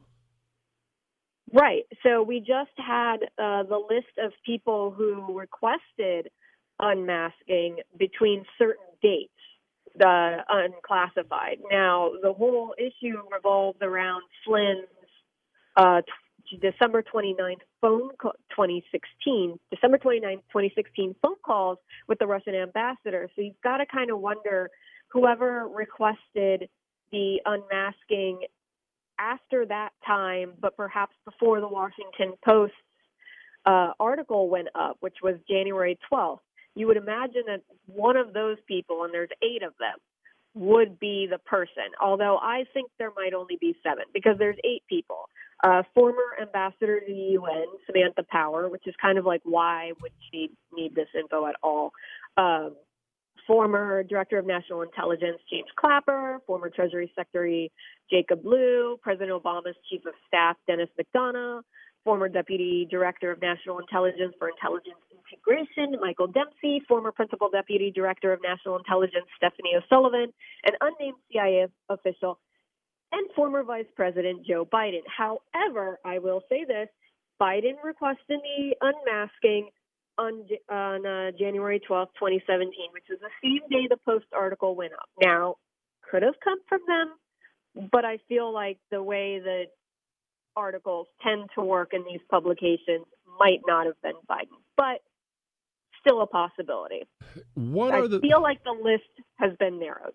What are the people who are on that list who really shouldn't be on that list? What's their explanation? Like you brought up Samantha Power. What possible explanation could these people have, or anybody really, to unmask him? Why unmask at all? What's what's the justification?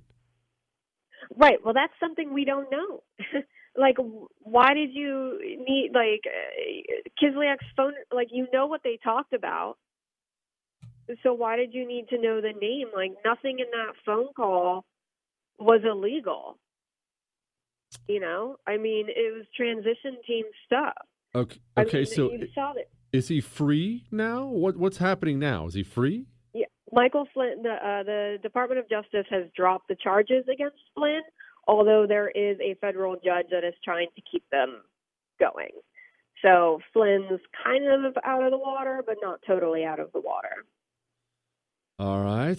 Now, does this lead, Ash? You you've been doing this for a while. Does this lead to somebody get, actually getting in real trouble in the Obama administration? I'm under no illusion that Barack Obama is going down for it or any of the other things we like to convince ourselves of. But is somebody, anybody, Brennan, Comey, Clapper, no, anybody? Never. Ah, never.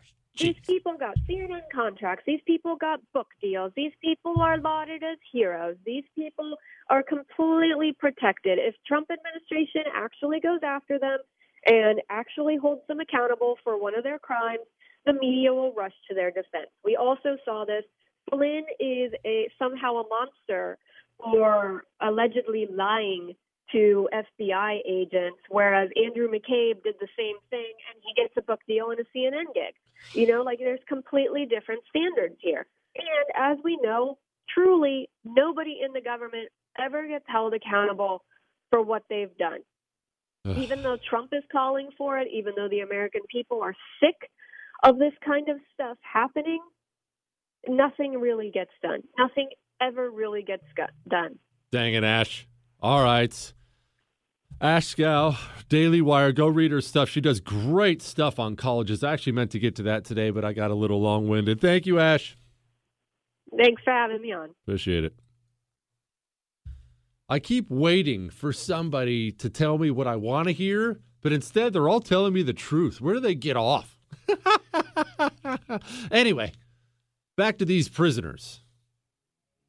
Well, let me explain.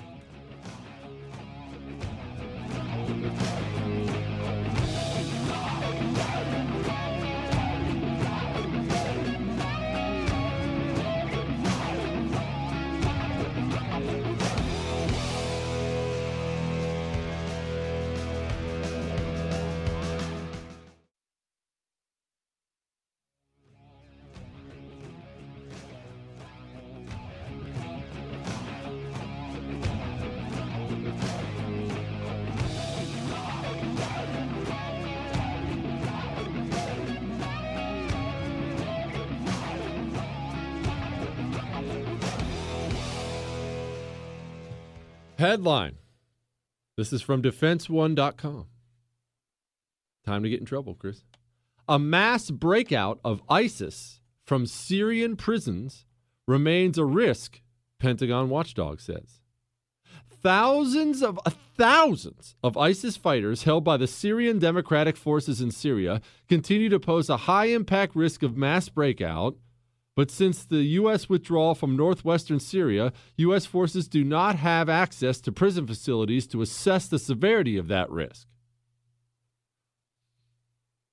Why are there still thousands of ISIS guys in prison? I mean, we've talked about this on the air before. All the death and destruction out there we talk about in human history because it's fascinating. Uh, we've talked about all of it, haven't we? And we will continue to. That's just, I've always found it to be fascinating. And you do too. I mean, the Holocaust, everything. You get that ISIS very likely is the most evil group that ever existed, right? I mean, you get that? You don't put them on the same scale as the Nazis because they didn't have the infrastructure. They didn't have the brains to pull it off. They didn't have the facilities. They didn't they, they couldn't quite pull it off. But ISIS would have done that and much, much worse. And much, much worse. I'm not going to go into the details of the things they did to women, children, pregnant women. But ISIS was flat out demonic. Demonic. What message are we sending to the rest of the world? Not us as Americans, but the world, the free world, relatively free world in general when we just have thousands of them sitting in a prison. We at least had the guts, had the guts after World War II to put Nazi camp guards on trial. Right? I mean, um, no, you don't get to execute six million Jews and then just say, I was just a guard. And no, you're going on trial and we are going to hang you. You're going to die for that. Die for that. We lack the will to put ISIS fighters on trial and send them to the gallows? I'm not talking about something without even any due process, which you can certainly make the argument is better than they deserve. But we can't start having trials? Why is the world still hand wringing about what to do with ISIS prisoners? Do you do you people need to go back and read what these people did? These people were monsters. Monsters in human form. I've told you before, and we'll say it again. I've said repeatedly that the worst people in human history that you like to imagine are are these, you know, subhumans. They were just like you and me. They were flesh and blood. That there was a a list of circumstances and oftentimes some serious, obviously, moral failings. But there's a list of circumstances that led them eventually to becoming what they became. I swear on my life, the only group I've ever seen that led me to doubt that was these people and the things they did to Christians, to Jews, to other Muslims, all across Iraq and Syria. Uh, uh, monstrous things. And they were proud of it. These people were monsters, and we finally beat them, and the war's over, and we're worried about a breakout? We should be worried about the rope breaking and nothing else. I can't I can't believe what I'm seeing. I cannot believe what I'm seeing. And and of all things, I'm sure it's probably just because the world is watching. Syria. People, what are you good for if not for some war crimes? I mean, that's the one thing I would at least assume you're good for over there. So a little draconian criminal justice. What, everybody else gets their fingernails pulled out and ISIS gets three meals a day? I don't even understand what we're doing here. What's that? Is that out of line? I get it. Probably. Probably. A little bit, Chris. We're fine. We're fine. What's some more complaints? don't forget the whole show available on iHeart, Google, Spotify. It's available on iTunes. If you're an iTunes person, subscribe, leave a five star review, and you know what the most important part is leave a review talking about how handsome I am. That part is critical for the future of the show. well, here's an issue. I had a lot to talk about today. I didn't get to it. I'm going to try to motor through as much as I can in this last two minutes. Hang on a sec.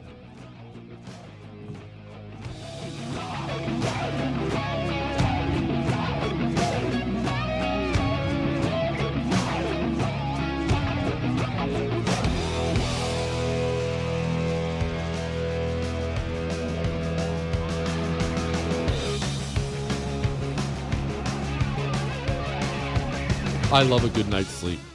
There's something special about it. I know that may sound small, it may sound short sighted, maybe it sounds, I don't know, ridiculous to you, but tell me when you wake up the next day and you had that great night's sleep, do you not just wake up and hear the birds singing, even if there aren't any? Because you know, I'm rested. My mind is sharp. I'm going to be in a better mood. I'm, my health is going to be better. Sleep is essential. It's one of those things you need in life and now you can get a better night's sleep with Ebb Sleep. Ebb Sleep goes after those racing thoughts that keep you awake. It provides continuous, precise cooling to your forehead area, which puts you to sleep faster and keeps you asleep longer. Go to tryebb.com slash Jesse. Use the code Jesse at checkout. You actually get 25 bucks off every time. Tryebb.com slash Jesse. Use the promo code Jesse at checkout. Go get an Ebb sleep today.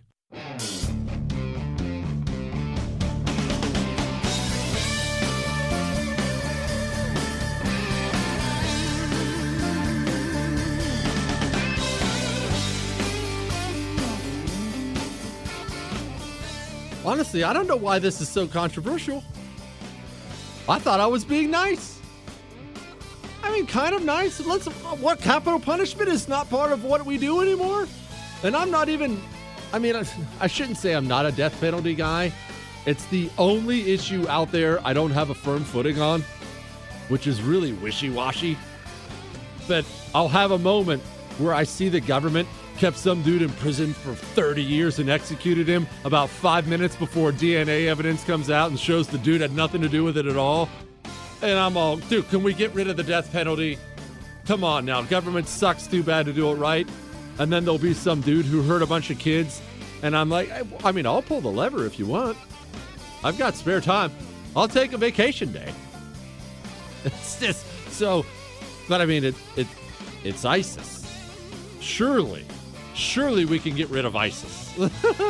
All right. Is tomorrow Friday, Chris? It is. Oh man, this week flew by. It's that way when I'm awesome like this. We'll do an Ask Dr. Jesse Friday. So if you have any questions, as you know by now, and I mean any questions, write me, jesse at jessekellyshow.com. That's jesse at jessekellyshow.com. We'll have some fun tomorrow. That's all.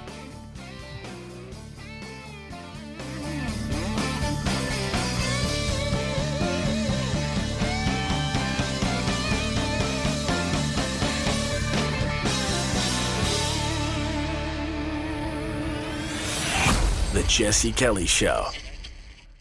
You don't have to dip forever. You know that, right? You don't have to smoke forever. And the reason I say it like that is I have been that guy. I, I've been that guy. I dipped for so long. And what would happen is I would decide I'm going to quit. Ah, it's bad for me. I'm going to quit.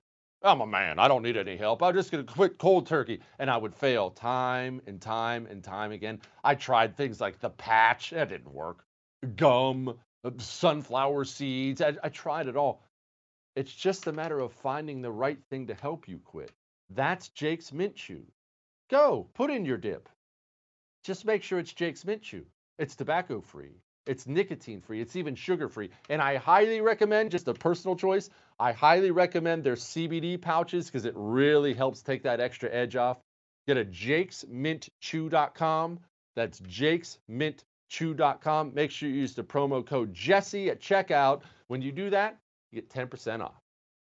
Hey, have you ever used CheapOair? For years, and I really like it. With CheapOair, you can book online, use their app, or even over the phone.